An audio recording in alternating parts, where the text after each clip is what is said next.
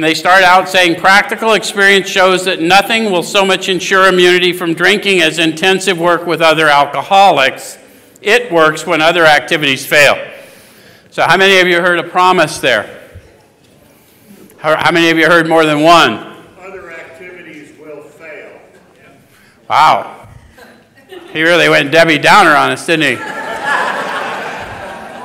Would it be good to know that? Yeah, Sean likes to call those things to our attention because he's got to watch and he's probably got to experience other activities failing. So, it, intensive work with another alcoholic works when other activities fail, not if or in the event that, but when they do fail. Make sense? How many of you want immunity from drinking? Drugs. How many of you here just rested? Okay. All right. So then it goes on. This is our 12th suggestion. Now, the interesting thing about this book is a lot of people think the 12th suggestion is carry this message because it ensures immunity. Nope, that's the selfish reason. That's not the unselfish reason. The 12th suggestion will be unselfish because selfishness is the problem. Does that make sense? So the, it follows that. It says, This is our 12th suggestion, colon, and then carry this message to other alcoholics. You can help when no one else can. You can secure their confidence when others fail. Remember, they're very ill. So, what is the message they want me to carry? What's the singular message they just gave me? Rarely have we seen a person fail who has thoroughly followed our path. Yeah, and most, most specifically, intensive work, one alcoholic with another, one convict to another, one whatever to another. The peer model, intensive work, one on one, works when everything else fails. Make sense? That's why this whole business here, this whole treatment model is based on this model, the peer model. Right? We help our brother, we help our sister. We don't get better till we turn our thoughts to another. Okay. All right. So you can help when no one else can. You can secure their confidence when others fail. Remember, they are very ill some promises here. Life will take on new meaning, to watch people recover, to see them help others, to watch loneliness vanish, to see a fellowship grow up about you, to have a host of friends. This is an experience you must not miss. These authors use the words they mean, and they mean the words they say. Why'd they talk about things we would see and then describe it as an experience rather than a sight? Karen, how many of you have noticed that? How many of you have met people you've never met but felt the Spirit on them and knew you knew them when you didn't know them? This is an experience you don't want to miss, yes? Once I know whose they are, then we can dice up whatever else is going on, yeah? Okay. All right, so, so frequent contact with newcomers and with each other is the bright spot of our lives. Perhaps you're not acquainted with any drinkers who want to recover. We chuckle. How many of you have been a drinker who did not want to recover? How many of you have encountered people who do not want to recover in places that surprised you? Because we've been that guy, perhaps, right? Okay. So they're going to tell us about how they went about it. You can easily find some by asking a few doctors, ministers, priests, or hospitals. They'll be only too glad to assist you. Don't start out as an evangelist or reformer. So, what are they talking about? The demon road. Sean's helping you understand a reformer. How about an evangelist?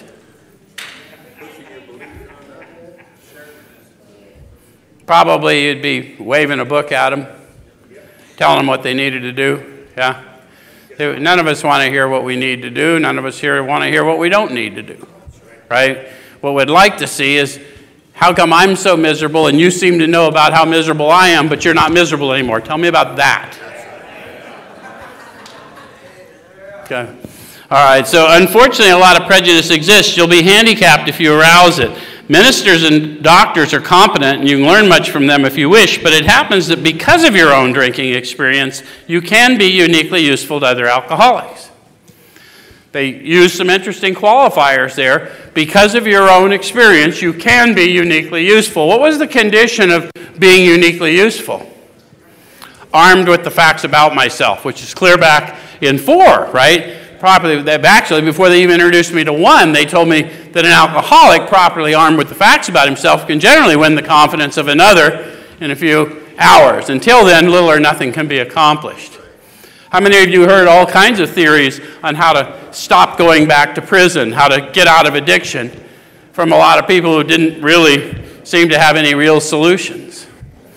How many of you ended up coming here because you saw people in the newsletters or you, your mentor talked about their experience and, and you thought, why not? Anybody know what I'm talking about? So it's the same model going on and on and on. No one's telling you what to do. All we're saying is if you feel stuck, come here, we'll show you how we got unstuck. Yeah? Okay. All right, so cooperate, never criticize, to be helpful is our only aim. When you discover a prospect for Alcoholics Anonymous, find out all you can do or all you can about him. So, how do I find out all I can about someone?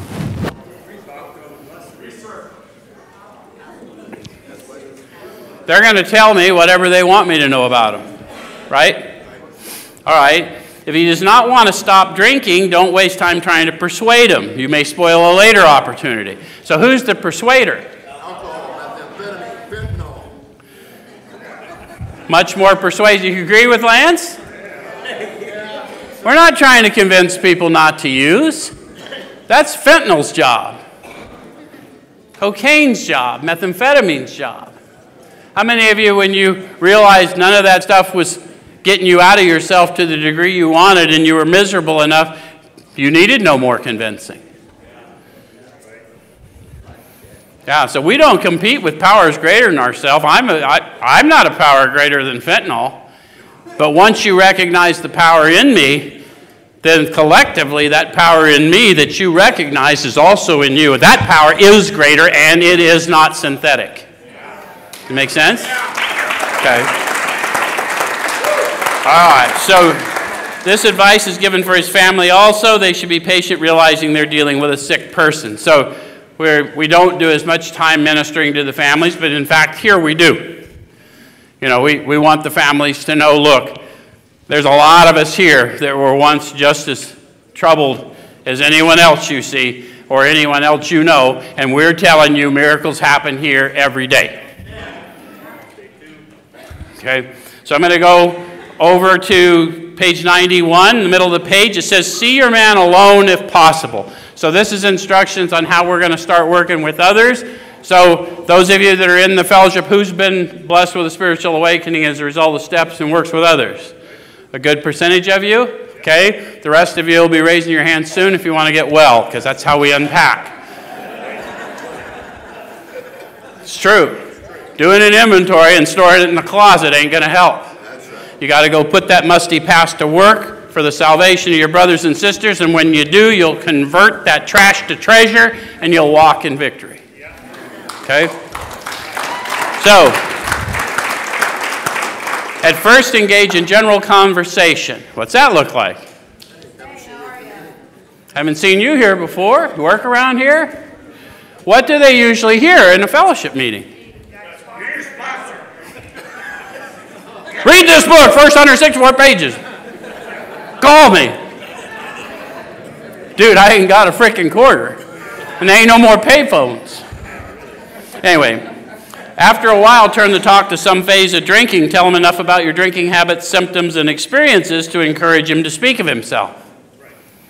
What are your drinking habits, symptoms, and experiences?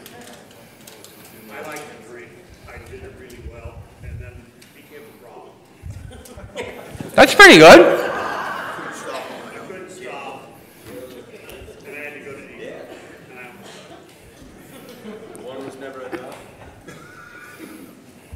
So, what was the symptom? How many of you knew it wasn't safe to drink anymore, but that fact couldn't stop you from doing it? How many of you set limits for yourself and then broke your own limits?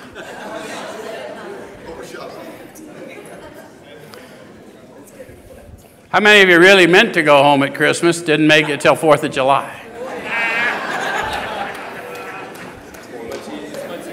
Those are drinking habits, symptoms, and experiences that people that don't get it don't get it, right?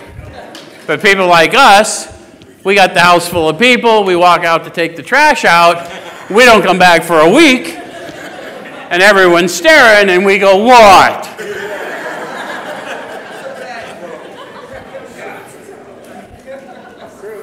Hi, Denise. Um, um, okay, so so if he wishes to talk, let him do so. We're trying to get him to speak to us. It has nothing to do with what I have, but I have some unique experiences that make me uniquely useful to them if they can hear it. Does that make sense? But the minute they want to talk, I need to hear from them. Yes? All right, so you'll thus get a better idea how you ought to proceed. If he's not communicative, give him a sketch of your drinking career up to the time you quit, but say nothing for the moment of how that was accomplished. Why not? Because I had no idea how that was accomplished. You'll scare off. So I heard two things, and both are true. Try, when I tell them how it was accomplished, it is going to scare the shit out of them. True? And to Lance's point, I have no earthly idea how it was accomplished. You get what I'm saying? I mean, I can make up a story about how it was accomplished, but I drank and used every day no matter what. They chained me up, they locked me down. I woke up four pointed to a bed, handcuffed there, and then one day, pow, I never did it again. See how scary that shit is?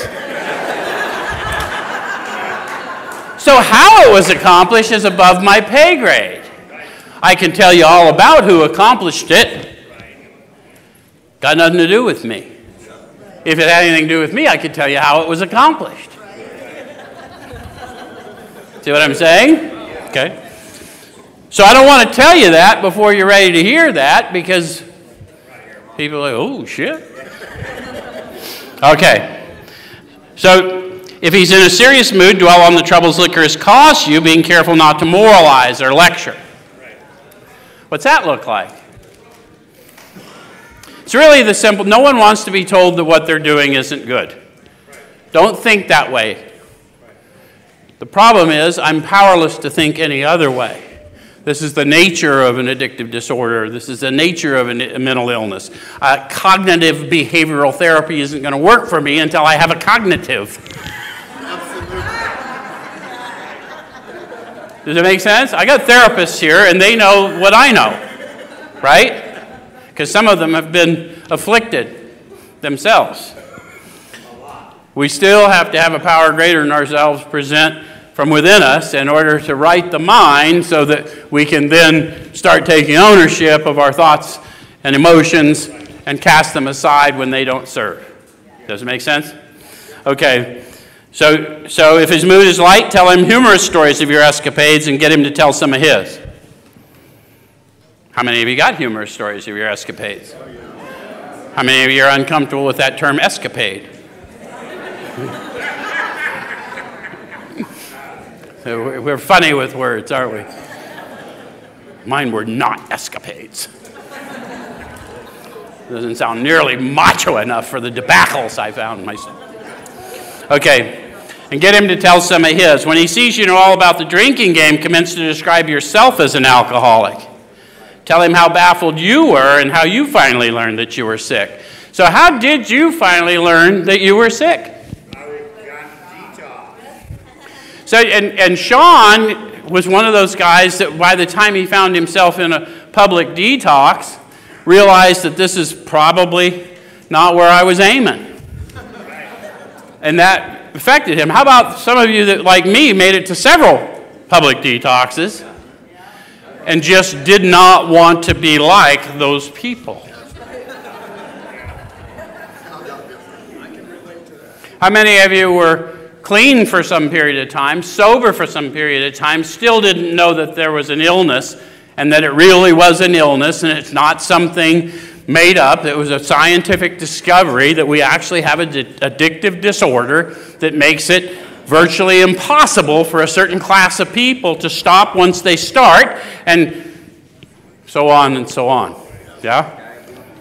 Okay. So it says, give him an account of the struggles you made to stop and show him the mental twist which leads to the first drink of a spree. What's that like for you?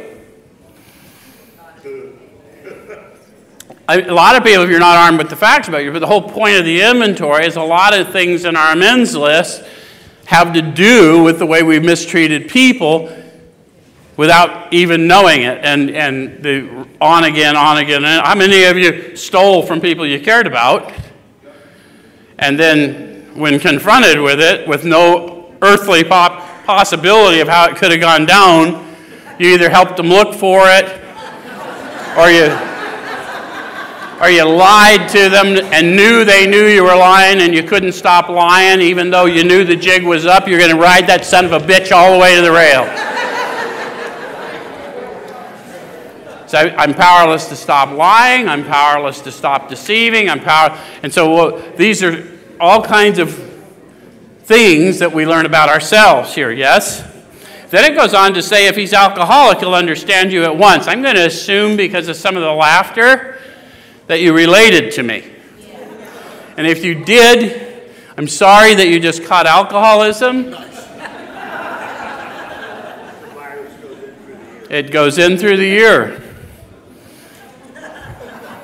So, he'll match your mental inconsistencies with some of his own, and that's how we know that you're with us, right? Because you're now starting to think of some. Then they're going to tell us a little bit. If you're satisfied that he's a real alcoholic, begin to dwell on the hopeless feature of the malady. So, first of all, they wouldn't have said that had they not defined real alcoholic. Spirit's telling me not to go that today, but it's in page 21, 22. If you want to see how they defined a real alcoholic, a real Dr. Jekyll, Mr. Hyde, seldom mildly intoxicated, always more or less insanely drunk, da da da da da.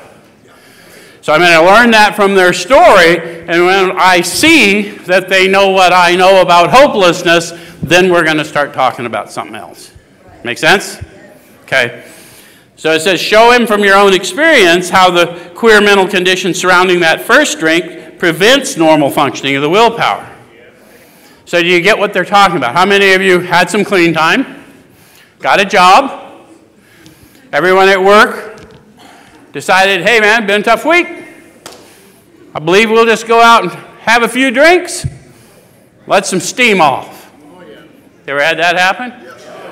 How many of you knew yourself as an addict or an alcoholic and knew that vaguely that wasn't the best idea? But thought to yourself, I had a tough week. Why can't I have a couple drinks and let some steam off? How many of you gave into that? Good, I'm glad a bunch of you are with me. How many of you, like me, discovered why they can and I can't? Because they went home and I went and lived under a bush, that's why. That's what? Ain't no rule. It's just less comfortable. Okay. So says it says show him from your own experience how the queer mental condition surrounding that first drink prevents normal functioning of the willpower. Don't at this stage refer to this book unless he's seen it and wishes to discuss it. And be careful not to brand him as an alcoholic. Let him draw his own conclusion. What difference does it make, my opinion of your condition? That's why they have to draw their own conclusion. How many of you weren't convinced that you were alcoholic or you were addict of the hopeless variety, but as the more you came around and tried to help others, you started having your own powerlessness revealed through others? See, the manner of living is going to show you powerlessness in a far more meaningful way than you ever learned it in your deluded state.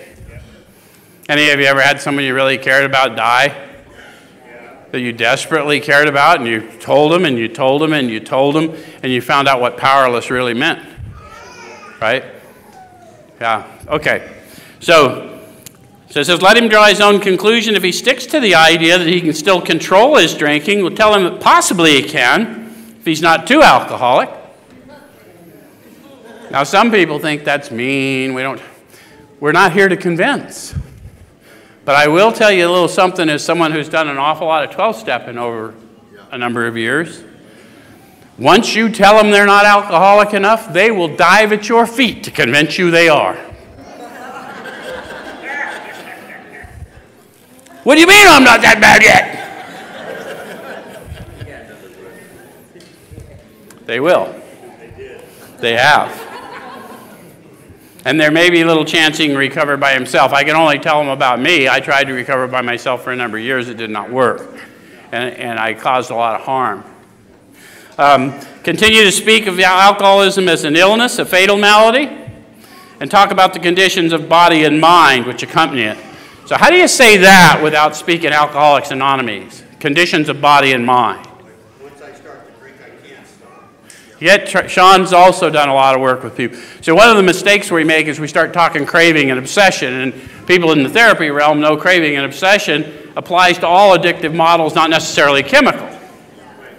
Right? Because we got this control addiction and this human condition, and we crave an outcome and obsess on how we think it'll make us feel, and we get out there outside of ourselves, we get in trouble. And so that's what the chemicals did for me, is it gave me the illusion of control in a completely uncontrolled environment. All right, so um, keep his attention focused mainly on your personal experience. See, you can't contradict my experience. You can disbelieve it. But if you, I've been brought to you to bear witness to you of the power that's restored me, my guess is you're listening to the power, not me anyway.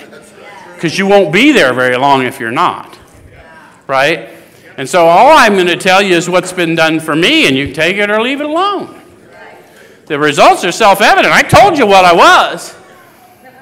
And if none of you here that know me now and know me here don't know, Sean sitting up here knows he saw the letter from the psychiatrist explaining to the state of Arizona that this man was emotionally and mentally incapable of conducting any personal affairs for a period of nine months while under his care.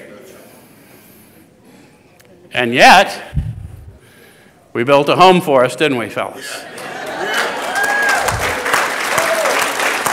That was a while ago, but I'm telling you, I had no more to do with that than I had to do with this, but I'm telling you that power restores. Okay? All right, so explain that many are doomed who never realize their predicament. Doctors are rightly loath to tell alcoholic patients the whole story unless it'll serve some good purpose, but you may talk to them about the hopelessness of alcoholism because you offer a solution. Now, that's one of the things in the fellowship that people do wrong and I'm not mad at them because they've been misinformed. But they were very clear to us number one, who's we? The first 100, not us. And who did they say the solution was? The power within. It ain't in the book, it's not in the rooms, it's the power within them. The answers for you are in you. And the power in me that I share with you has come to tell you this is your day to be free. Does that make sense? Okay, so um, I'm going to jump because I'm going to get crazy if I don't. Um, I mean, that's not much of a risk, is it? We already started from there, didn't we? Uh, I want to go to the top of page 93 really at the bottom of 92 over to 93 says even though your protege may not have entirely admitted his condition he's become very curious to know how you got well. How many of you can remember that first day or days in recovery and you started coming around people or maybe they came and met you somewhere and you heard them and you looked at them and you looked it up and down and maybe they were the same person a couple of days but somehow you always remembered how they made you feel but you couldn't really remember what the fuck they said That's leading us up to asking them what's up, right? Why are you different? Why am I drawn to you? How many of you have had that experience? How many of you have had people do that to you?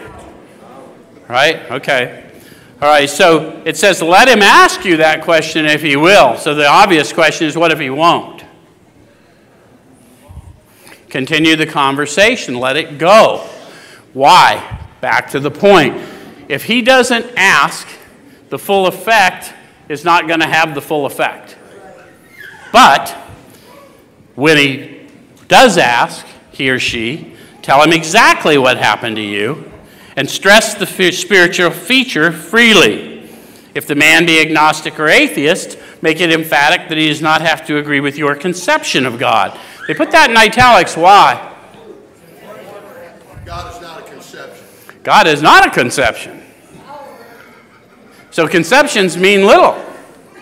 It's not as important what you think of God, it's only important that you know what God thinks of you.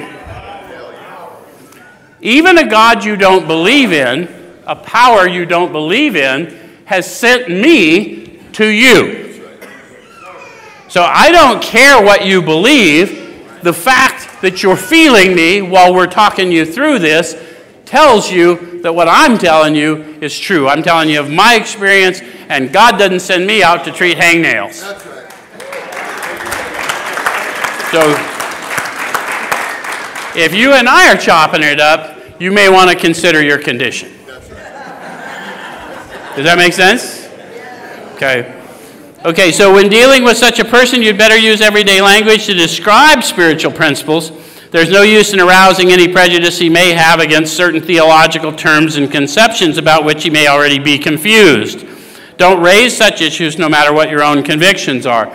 So that's from our more religious brothers and sisters.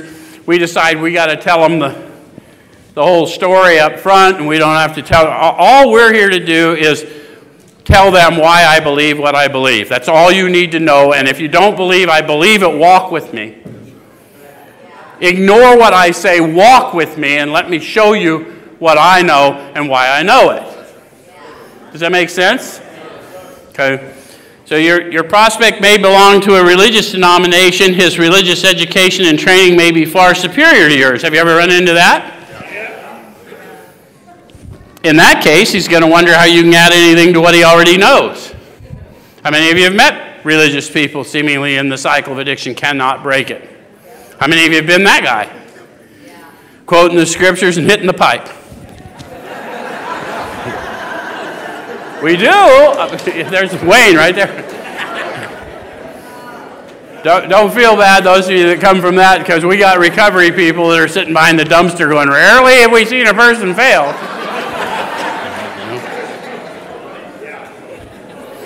Okay.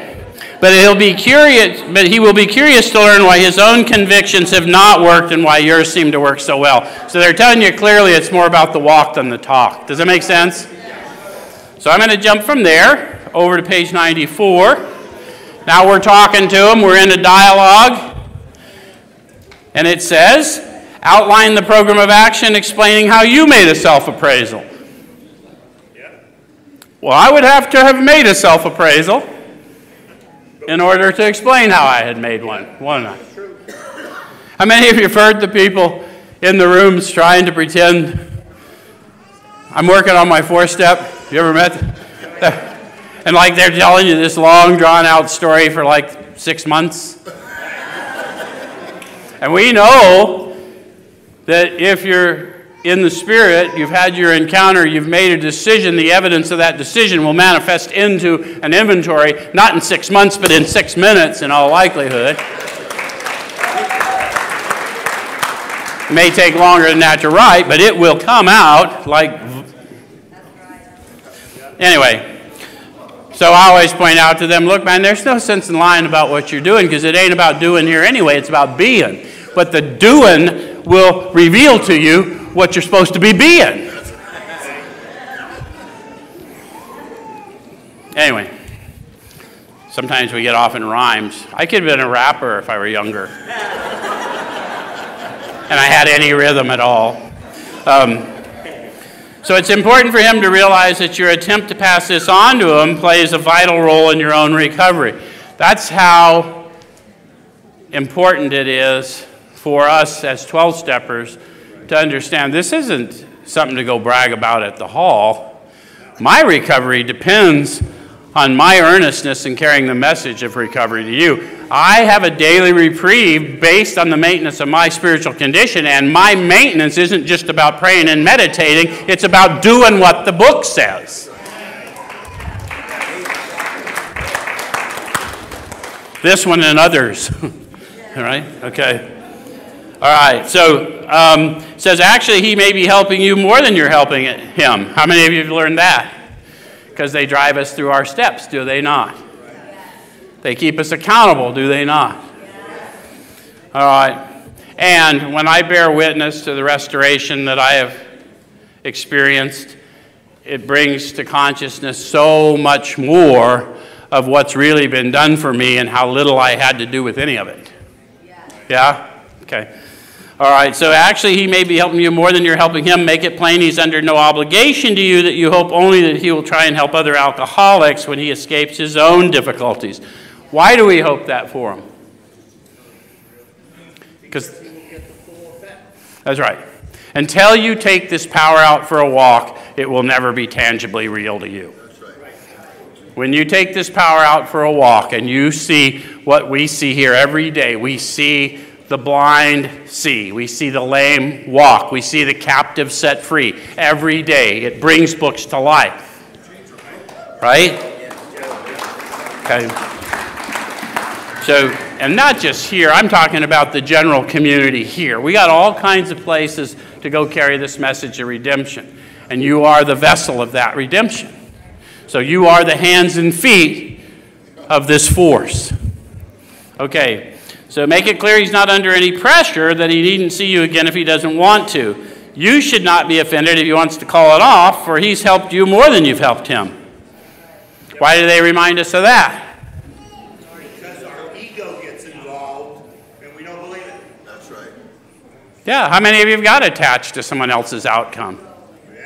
We do, right? So they're at a minimum, I'll say, oh, they wasted my time, but no, I, they didn't have the power to waste my time. I attached to an outcome that was never mine to claim. And if I'm more discerning, I don't spend time with people who aren't ready because I've got very clear instruction in the Spirit who's ready, who's not.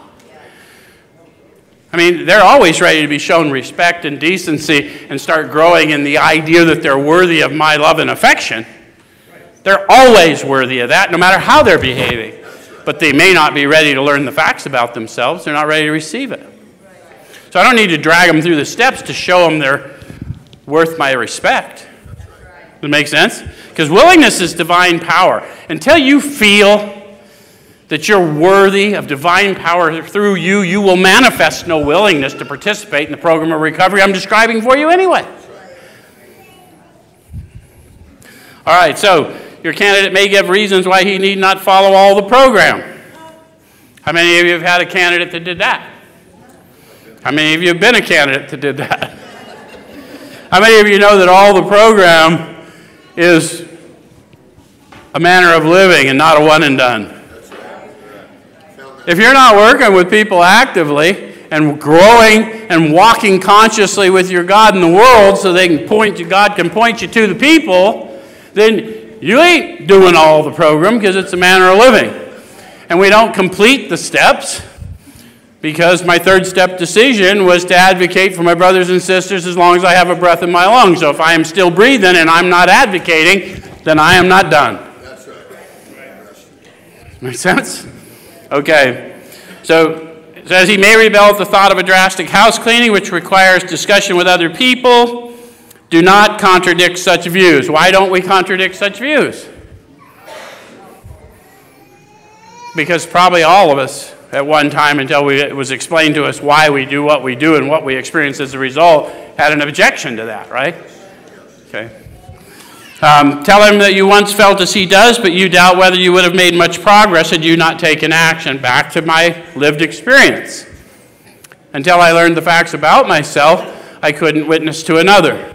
Until I took it out and practiced it and grew in understanding and effectiveness through prayer and meditation and servitude, I, I didn't believe sufficiently to experience the release that I desperately needed all the time.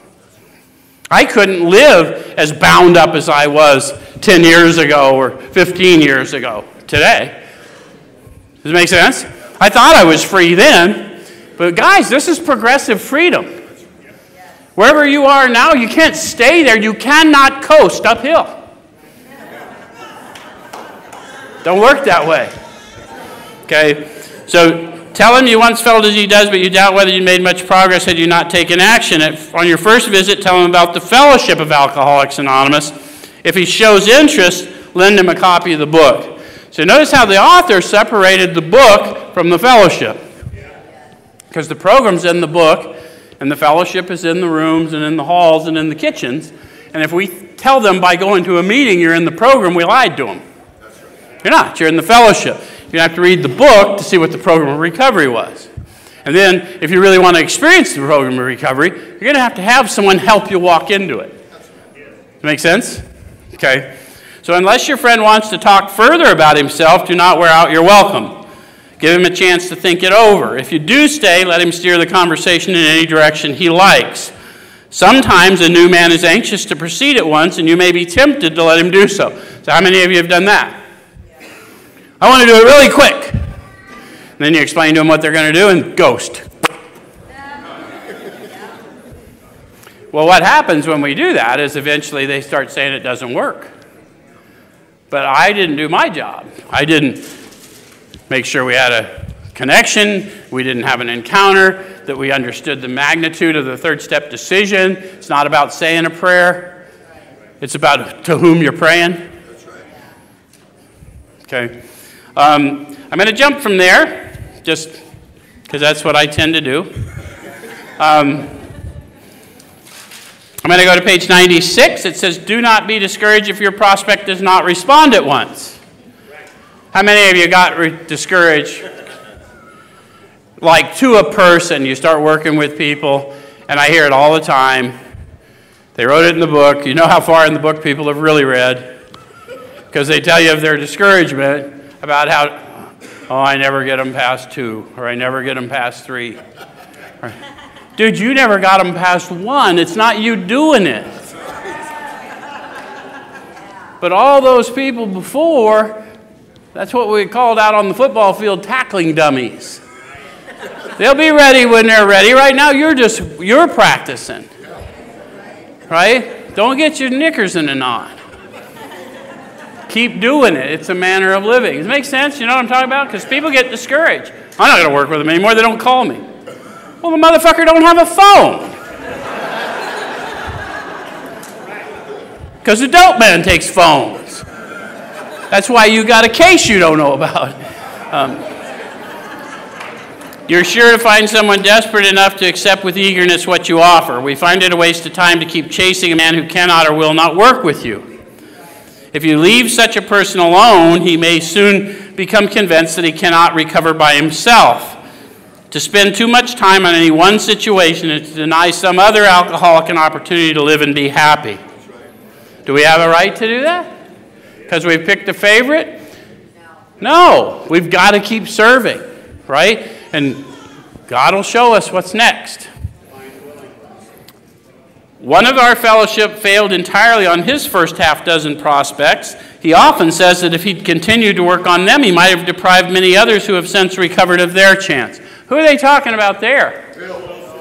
Bill Wilson. And so, some of you that may not know the history of this book, this is the t- collective testimony of the first 100, mostly authored by Bill Wilson, and mostly au- au- authored prophetically. He would wake up in the middle of the night and scribble down what came to him, and then he would send it out to 100, and they would agree on every word. They'd use a thesaurus and a dictionary.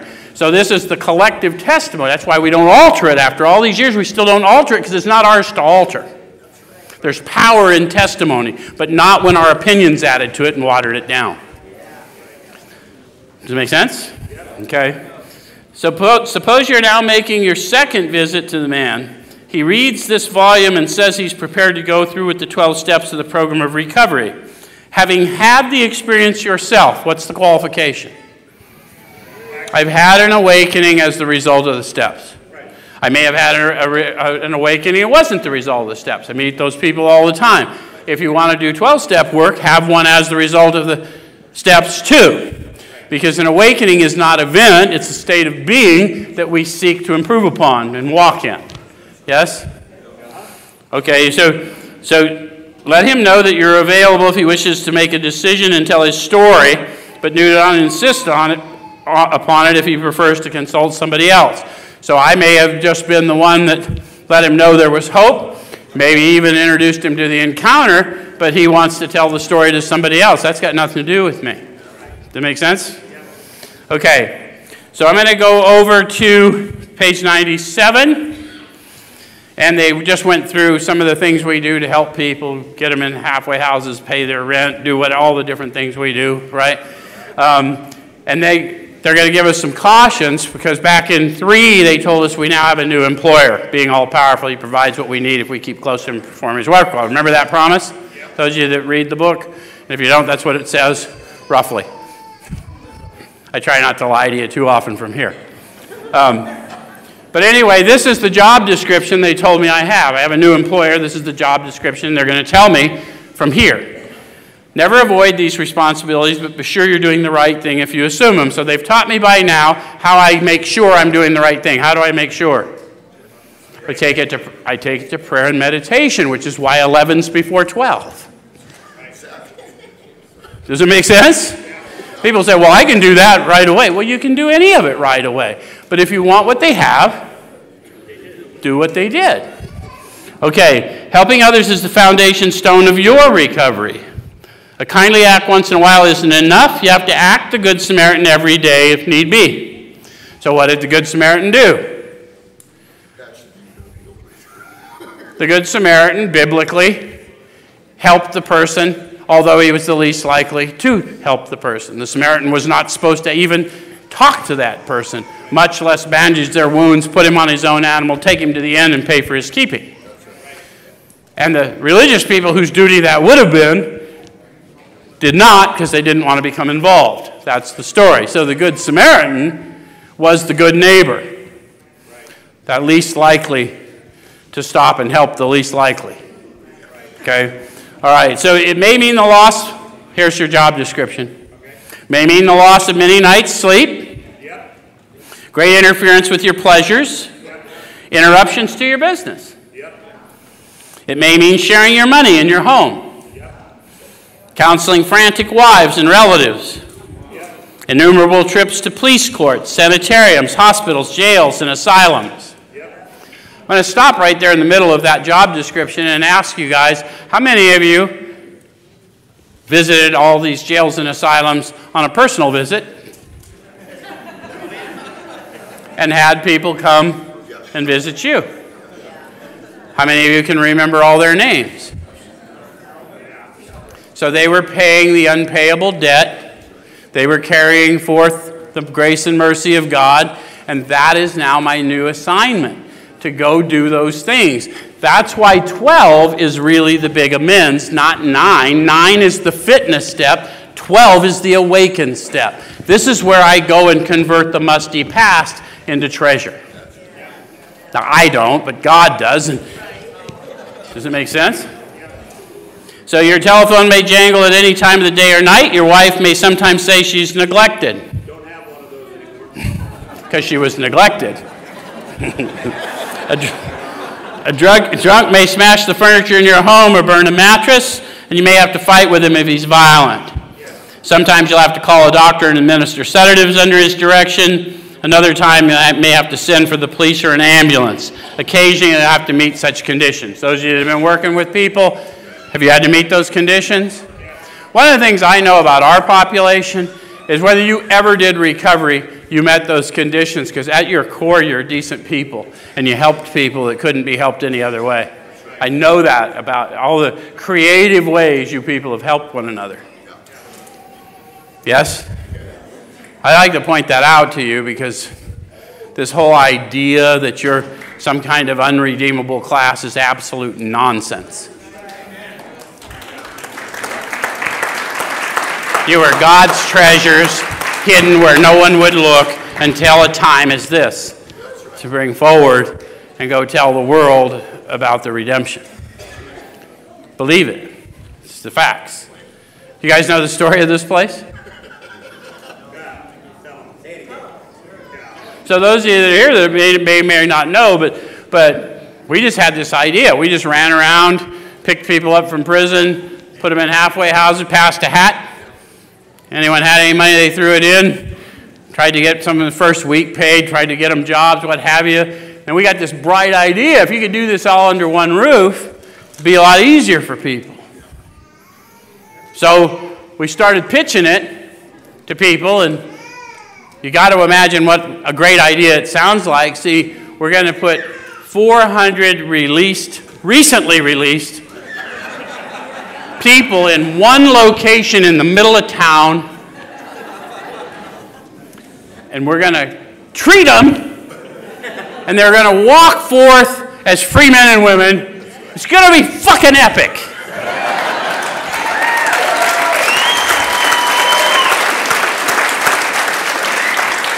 And we went broke doing it. We lost everything we had but our faith.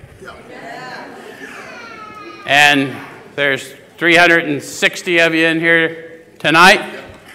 And you are walking out of here every day free. And you're setting the world on fire with your testimony.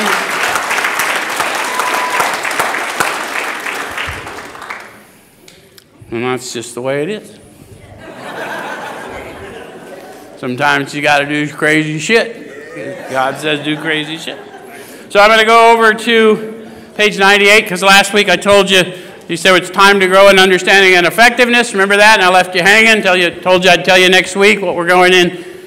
We talked about understanding. We talked about some of those things, but effectiveness we didn't really talk about. Remember? Any of you are here? So they're going to tell us on page 98 it's not the matter of giving that's in question, but when and how to give. And they may have to search some other books or search the Spirit, but the real, we give to everyone who asks of them, but not necessarily what they ask. And it doesn't mean I'm not take, making judgments of what you're going to do with money. I give a fuck what you're going to do with the money. I don't have any money to give you that God didn't give me. So that if it's money, you can have it. Right? But if it's prayer, then that's what you're going to get. And if it's resources, then that's what you're going to get. Does it make sense? Because it's my job to discern. Remember, that's the crazy one. Yes? Okay. So the idea of what I'm growing in understanding of effectiveness of is when and how to give. Quit being a people pleaser and deal with what this human's needs are. Not what they want to hear, what they need to hear based on what the Spirit informs. Yes? Okay. All right, so I'm going to jump from there. Burn the idea into the consciousness of every man that he can get well regardless of anyone.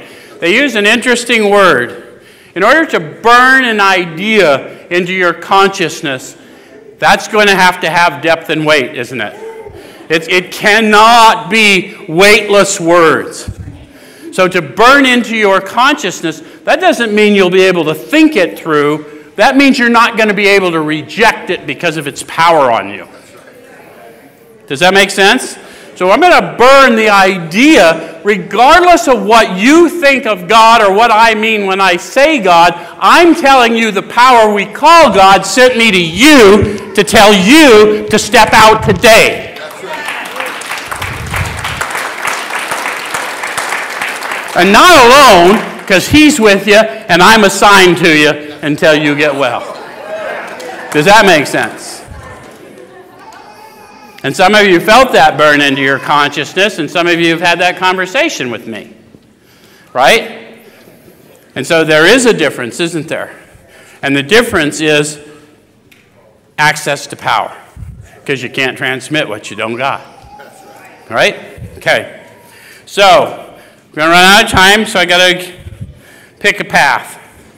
I'm going to jump over to I'm going to go to the middle of 101.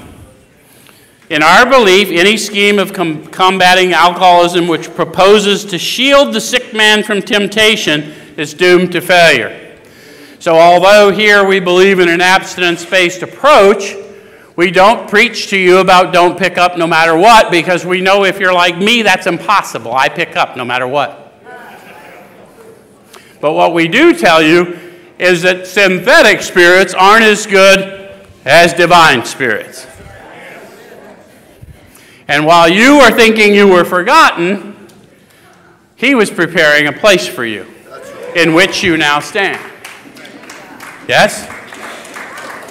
So, so it says if the alcoholic tries to shield himself, he may succeed for a time, but he usually winds up with a bigger explosion than ever. How many of you did that? Hid yourself from alcohol. Did any of you try that shit? I'm not talking about people that it wasn't a big deal. I'm talking about people like me who can find alcohol in all kinds of household goods. Um, we've tried these methods. These attempts to do the impossible have always failed. So I'm not telling you about their story because they told you about their story. I'm not even telling you about your story. I'm telling you about my story. I would have to concur my attempts to shield myself from it. I had to be free of it. Shielding myself from it was an impossibility. Okay? So, I'm going to jump over to page 103. And it says, We're careful never to show intolerance or hatred of drinking as an institution. So important, guys, you understand, we are not in hatred of drugs, alcohol, or any of those things. We're in a certain amount of hatred to the destruction of it. And we, we certainly do not hate anyone that has a slip. We want to encourage them if they want help to reconsider their options and see if we can do something else. We understand until you find yourself worthy to receive a healing and believe yourself sick, you're not going to receive the healing that the healer has for you. Not saying we have a healing for you, but there's a healer that's around here that's felt every time you walk in the door, and he will heal you if you'll just participate. This whole place was designed on that. That's why there's plenty of food and there's water running and there's praise playing 24 7 because we understand people come here full of demons. That's an expectation. But those demons can't stay when we've got the temple set up. That's right. I think that's it. Next week we're going to be back to step one. Thanks.